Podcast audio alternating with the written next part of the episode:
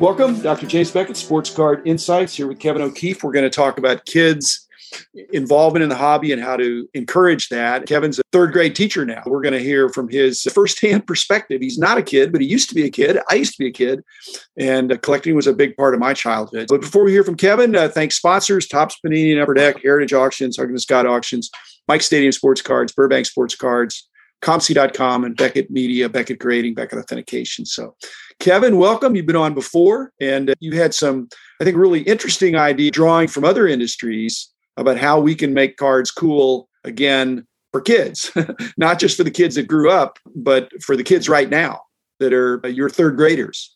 What's going to make them? So, welcome to the show and hit me with some of your good ideas, and let's have a conversation about that because it's in everybody's best interest that this would be a hobby for everybody. Thank you, Jim. It's great to be back. It's been on my mind so often, and it all comes from the vantage point of, like you said, we were all kids.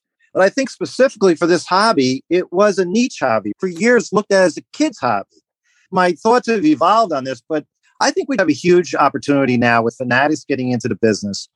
Listen, uh, big picture, I think this hobby, this industry has never been better. You can fault it in a lot of ways with not product being available, this and that. But in terms of it going mainstream, in terms of the, the popularity, everything about it. But what's getting lost is the kids' voice. And how can we bring the kids back in? And this opportunity now that I think Fanatics can change this business. I think, Jim, maybe we can start the conversation from this perspective. At least from what I've seen with uh, Mr. Rubin on Yahoo Finance and CNBC, he wants to increase the amount of product out there. He wants to increase revenues big time. I think to get the kids back because so much of this hobby now is adult driven. I'm not saying to go back to the, we got to have a product that's available to the kids. And when I say available, not behind the cash register, not locked up like it is right now in Walgreens, available. And here's my last point on this. I have a friend that's in the toy industry. The company is uh, CAS, Collector Archive Services. They basically authenticate toys. And he was making a great point about the fact that the toy industry, they their model is such that the toys are to be open, played with, and what's out there is sold. And the particular toys, like, they don't go up in value. Their purpose is to be opened and play with. So I think we need to get some kind of product out there for the kids. And there's lots of different ideas. And I know everyone's batted around, but we got to get the kids back in this hobby because where are we going to be 30 years from now if kids are not collected? Okay, Kevin, you're a third grade teacher is getting immediate feedback on some of these things. Now we're talking about Fanatics, which has an opportunity to take a fresh look at this category. And again, Michael Rubin, Josh Luber, the powers that be within Fanatics, obviously they paid big bucks. And so they want to increase revenue. There's no doubt about that. And I, I think from most of their statements, they can see that it's not just about printing twice as much product, it's hopefully getting twice as many collectors. But I'm wondering, based on what you said, if we get twice as many collectors, then if we get the same demographic and age mix of what we have, we're going to still have 3% kids under 12 or whatever the number is. Mm. Don't we need to get some overrepresentation of the younger kids? Uh, and they're not bringing the same fat wallets that the 30 something and 40 something is bringing.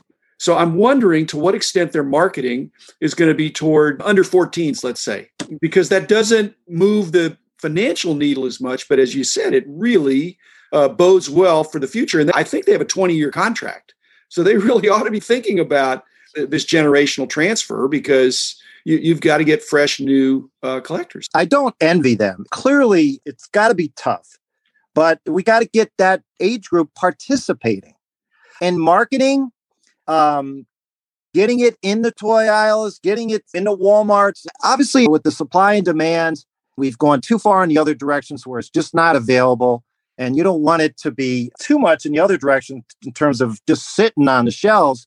So there's got to be some kind of marketing push, which I know they've talked about, but getting this excited for the kids, students, they'll gravitate to what is perceived to be interesting, fun, to play with. And we really haven't had big marketing pushes throughout advertising spaces, TV, uh, whatever it may be. But between the Lids stores, the hobby stores, getting the product in the toy aisles, right? Not behind the registers, out in the stadiums. There's a real opportunity to get the kids participating.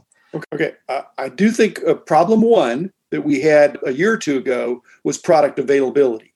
Okay, so I think that's reasonably being resolved now. And Fanatics, I think, will get a good handle on that, that there will be product available. Now, you made a comment to me earlier that you thought your kids were really influenced by their peers. I think kids are even more influenced by the, their older peers. In other words, the 11 year old, um, very much influenced by the middle schooler. If you start trying to market to nine year olds, that's not wise. I think if you market toward 14, 15 year olds and they think it's cool, then your third graders will probably think it's cool too. If you market toward third graders, then the eighth graders are going to say that's kid stuff. So I think it's a very fine line. And I know one of the things when I was a kid, eh, the bigger kids collected too, up to a point. And so it was a rite of passage. So I'm really hoping that uh, Fanatics can do that. But if they do marketing business as usual, it's going to be marketing to people that have a lot of money to spend. That would not be your third grade. Obviously, you're going to have to take out the, the whole COVID thing because it's in my classrooms where I used to run classes after school collecting cards. We went from an environment where you couldn't even have other people touching your stuff, individual buckets. So it wasn't like we could share baseball cards or sports cards. But I think there is a lost opportunity in the last five years. The key age when the kids start collecting, it's seven years old to about 10, 11. Once you hit middle school, talk about being cool. You are not collecting cards. It hasn't happened ever, in my opinion, because again, it's just, it's not looked at as something that you're just going to pick up at that point in middle school going into high school. That's when you put them away. And that's what traditionally has been the case. This five year window well, right now, the kids are not collecting the cards. The age being first grade to fourth grade. You you um, survey anybody that's older than thirty and that's actively involved as an adult in this hobby. They will tell you when they started collecting. It wasn't going towards middle school. It was in this five year window when you're just impressionable. And I don't know necessarily it's it, the cool kid or the older kid per se. I think it's just the kids around you the second and third graders right now, and again, I'm just one school. But when I go into the card stores, card shows, it's all adults. You see a few kids. Now, I, I understand that as long as the sports are popular, the kids will follow, the dads, the moms are into it. But maybe I'd like to go back to this point because ultimately we got to have these cards available, one product, whatever it is, lucrative, at least from the kids getting it. To be able to go into a supermarket and have the ability to pick up a pack for a kid. That's all you need to get them hooked, Jim, in my opinion. Okay, let's let's move the conversations toward that because we now we have cards that are more available, and we want younger kids to feel they're cool. And there's different ways to approach that. However, there's a printing capacity shortage. And now Fanatics is coming in. My advice to them is to buy or build their own printing facility because your good idea for having a, a kind of a total set that would be very comprehensive and very popular priced without a lot of expensive stuff in it. Kids could afford it and they get a starter set. That's all good, but that's taking away press time from their premium product where they're just printing 24 7. So I'm thinking uh, Fanatics needs to buy or build their own printing facility. There are many printers uh, that can do basic sets. Specialty printing involves sticker autographs and uh, and game used insertion and a serial numbering but some basic sets like you're talking about that are fuller lots of players lots of coverage and understanding of the whole sport that would promote the sport like i said i think that's going to take press time so you got to find another printing source for that or build their own because i think printing capacity is a problem in our industry. Yeah, it, it, I don't envy this problem and how to get the solution. But how about this, Jim? When we first started getting into it, the reality was half of the joy of getting that pack of cards was getting the gum too. And I get it that these are fads that come and go, but how many different toys are just flooded into my classroom where everyone's got to have it? So some kind of separate printing where this is the kids product and getting it popular, getting the word out there. I got this little thing all of a sudden called mochis, squeezable little animals invading my classroom now. You go from there to uh, things called Pop Its. I don't know if you've heard of them in the past year. They've become popular. You had the fidget spinners. They're, they're, all, Stress yeah. related. It's all stress related. That's true. True. But in other words, I guess if it's not gum, maybe an idea, have something else included that could take off. These Funko figures, something else included that it could be in the toy aisle. And you got the cards there. Again, it's going to sell, but getting them out there and it's going to take centers of influences. It's going to take maybe some cool kids on Instagram. And so, do you see this as a social media push or a, a, a major national media? Because if Fanatics is going to put some money toward marketing this, uh, is it going to be more digital marketing? Nobody does newspapers anymore or magazines, I don't think as much, but yeah. TV, it's Saturday morning cartoons or something. Where are they going to find the kids to tell them, hey, card collecting is cool? Yeah, I'll tell you what, the kids are not watching TV. They're all streaming, they're all on YouTube. But it's a different model as to where they're going to get the advertising.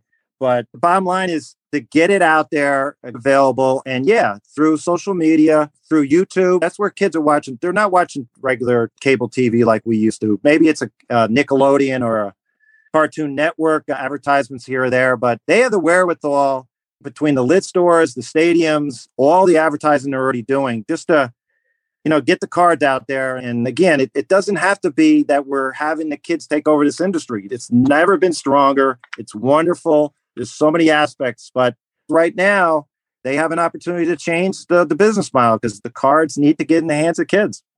In your perfect world, I'm not the czar, you're not the czar, but we're observing this phenomenon. In your opinion, what's the ideal percentage of kids that fanatics ought to be shooting for?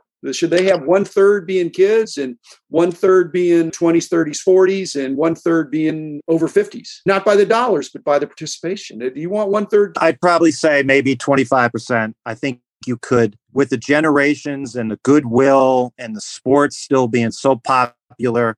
If you got 25%, you're going to be fine, in my opinion, going forward into the future. You'll have enough kids that this hobby will sustain itself. But right now, we're not at 25%. If it's 5% or 10% kids, I think it's 5% of, of the participation. And I think it's 1% of the dollars. And if you get the yeah. 5% participation, it might still be 5% of the dollars. And so and, and, and it's not going to move yeah. the needle, but it's important. And I'm totally with you yeah. If you're into this hobby, you'll go out and find it, whether it's ordering it on Amazon Prime or finding a, a hobby store. But for the kids, you can't make this difficult to get the product. The parents are, uh, excuse me, specifically moms that are bringing them everywhere. The fact that you can't get a rack pack in a supermarket like we used to, why can't we get that? Kids will gravitate and they'll get it. And I, I think that fanatics and our hobby can have their cake and eat it too if we pay attention to getting them participate. It's not that you're suggesting that one product needs to be junk waxed and be omnipresent, but we need uh, some balance there. And I'm with you. I really hope that Fanatics takes a fresh look at this and uh, that we're looking back in a couple of years and seeing how when they came in, they had some initiatives that were directed at kids. So, Kevin O'Keefe, thanks. Keep up the great work teaching these impressionable third graders and uh, everybody else in the hobby. Hope you're enjoying and hobbying the way you want to hobby. So, uh, again, we'll be back tomorrow with another episode.